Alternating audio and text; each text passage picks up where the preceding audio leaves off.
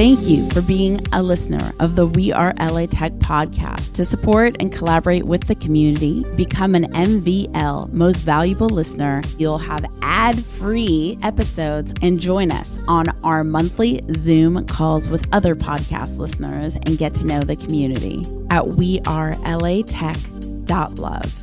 Linked in the show notes. Welcome to the weekly We Are LA Tech Remix episode. I'm Alex Bloomberg, host of the podcast Startup, and you're listening to We Are LA Tech.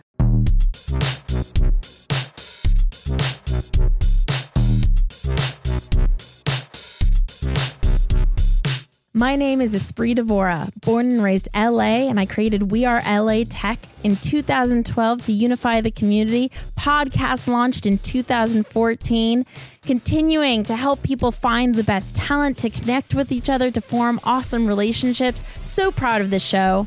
Enjoy.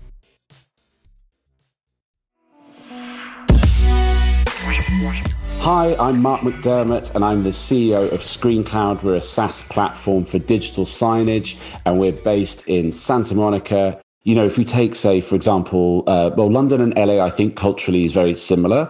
Like a lot of the people are living in shared, like, flats and things like that. You know, I've seen a lot of our colleagues working from their bedroom. And that's just super unhealthy. I've also seen the hours of day that they tend to be working really stretching out. So first thing in the morning, they're getting up and they're getting on the computer.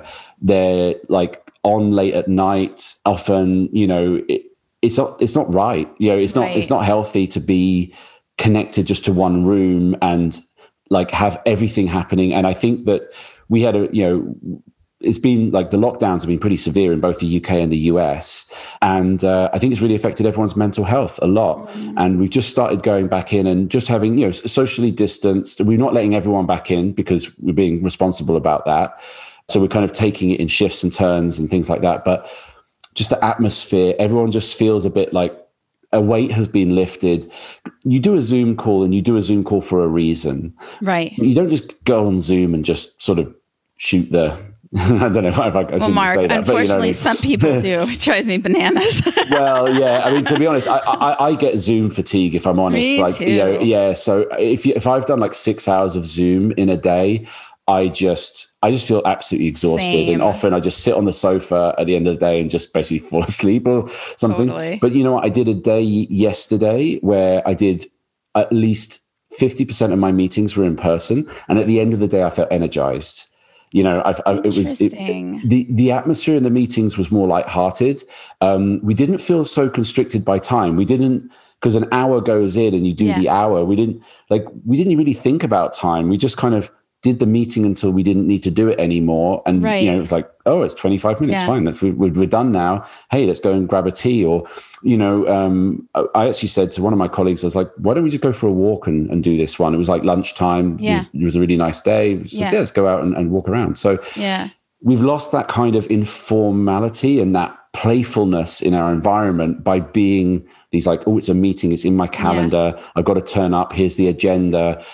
It's just like, wow, we really got a bit rigid here. And that isn't where the creative stuff comes from. It isn't where those accidental moments happen, the way that the friendships which can occur just between people who just have nothing to do with each other in terms of their role, but everything to do with each other in terms of their personality. Right. And I just think that, like, I'm not saying that what happened, I think it needed to happen given what we've experienced and what was happening, but it has had some serious negative effects, which we need to now redress. And I have nothing against fully remote, but I think that is a very intentional culture that you need to instill from day one. And I think the type of people that are going to be attracted to a fully remote business, you know, is going to really suit them in terms of the location they live, maybe their family situation, their own personality, whatever that might be. Right. I think when you're in major cities like London, LA, and Bangkok, and in Belfast, Northern Ireland, which is the capital of, it's a small country, but it's capital. People who want to work in those environments, they want to be out in the city, having the full city experience, which is your job, your colleagues, which become friends often, and what happens after work, what happens before work, and just the buzz of that. And I think yeah, we've lost that. And so companies that went full remote and then now are coming back out, I expect most people to want to go back in when they feel safe. And obviously that's a critical thing. We shouldn't be, if people don't feel ready, then the timeline should be as long as people feel, you know. Yeah. Hey, this is Ryan Byrne, CEO of Buzzcast, a virtual event platform built by producers for producers. We're based in Larchmont in sunny Los Angeles. Yeah, I mean, this is one of the differences, right? Because when we're building a, you know, a sort of professional grade platform, I mean, we're dealing with events that, you know, just can't have that happen. And so a lot of the other platforms are just, yeah, maybe you're plugging in like a Vimeo live stream, or you're plugging in a single thing, and those things get messed up. So in our case, we are going through great lengths to have redundancies and backups, and we have people monitoring the thing. So this is just a kind of a higher caliber of production. And what that really means, I think the definition of higher caliber of production is being ready for things to go wrong and having plan Bs and that sort of thing. And we're also built from the ground up on all the latest AWS serverless tech. So, you know, that helps with a lot of things in terms of scalability and those type of problems that you can run into. You know, we can't ever prevent somebody's home, you know, Zoom or what, you know, camera that they're calling in from, or their internet going down, that sort of thing. But in that case, you got to be prepared to have somebody ready to switch over to, or somebody to take over. And that's how you handle those things. So, you know, the platform itself has never gone down. And, you know, we're trying to keep it that way.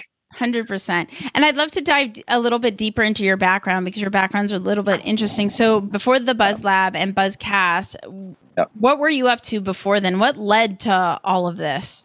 Oh, yeah, I've got a little bit of a little strange background, I guess, in some ways.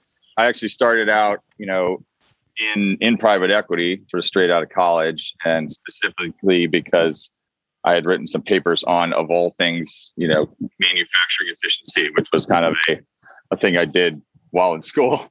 And so I started working in private equity in Boston for a few years. And that was kind of during the dot-com boom. And I moved to LA. It was funny, I was over in Santa Monica recently, and I walked by on like Wilshire and Second. There's this building that's like you can rent temporary office space. And I remember driving my U-Haul cross country into LA, going to park it, and just crushing right into the top of the building on my first entry, and then breaking part of the top of the building. So, no way. And then I slept on the couch in the office there for a while, and built my first tech company, which was something called Guerrilla Guide, which was one of the first sort of online travel guidebooks for backpackers, and one of the reservation systems for backpacking. I mean, it's a company that ended up going down because around 9/11, when it just sort of travel stopped, and that we weren't taking money anymore. And so it put us in a tough spot, but it's one of those things I spent many years building. And actually, even, I think it was like 3 years ago, in the same year, I got two different VCs that approached me and asked me if I could like recreate that again. Wow. Because it hadn't really been done. And so I did that. And then I switched up completely after that experience, and went back to USC Film School, did my master's in directing, and went and lived in Bogota, Colombia for a couple of years, and directed a feature film that I took around the whole circuit for film stuff. And then after that, I started getting asked, a bunch of my buddies from my previous experience in tech that were still doing tech, now saw that I was a director, and Frank Adante, who founded the Rubicon project that I mentioned before, you know, he had come to my premiere of my movie and was like, oh, great. Now, hey, Ryan, can you make this little video for my company? That's the one we made about the tech scene in LA. And so that just sort of, then that sort of just grew into what became the Buzz Lab. And that's kind of the path.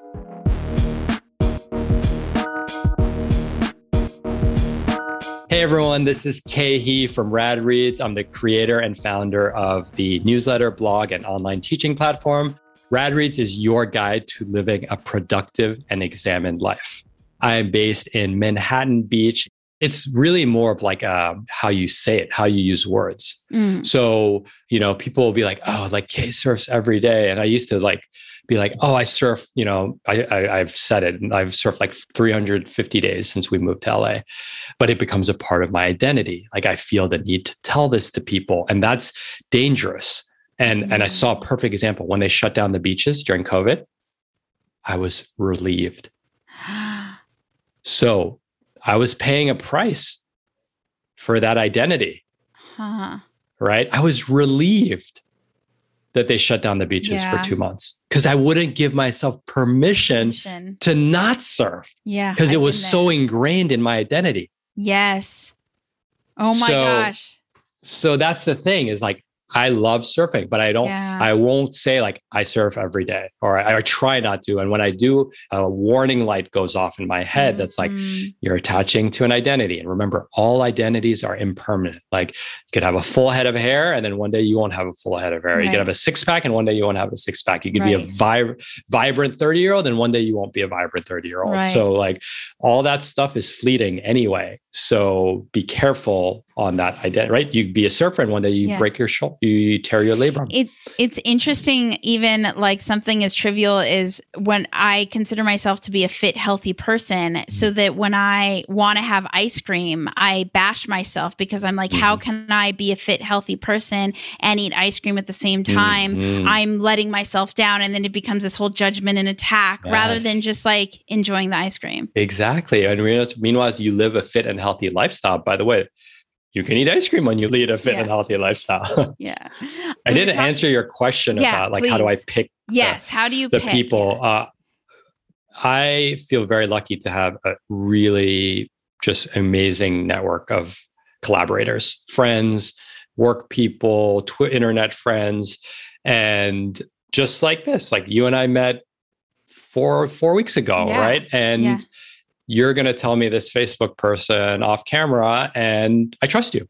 And you wouldn't be the first person that recommended someone. And so I'll have this list of 5 or 6 people and I'll meet them. And, you know, they're all coming from trusted sources. So it's almost like I can't go wrong at that point. And then I'll put on my business hat and kind of like, you know, I'm looking to do X. What would you tell me? And all that. The other thing, I think this is actually an interesting entrepreneurial strategy that I've used. So let's say a skill like Facebook ads, like let's say you're 10 out of 10, you're the best in the world or in the top 1%, and you're 1 out of 10, you have no idea what you're doing. Right.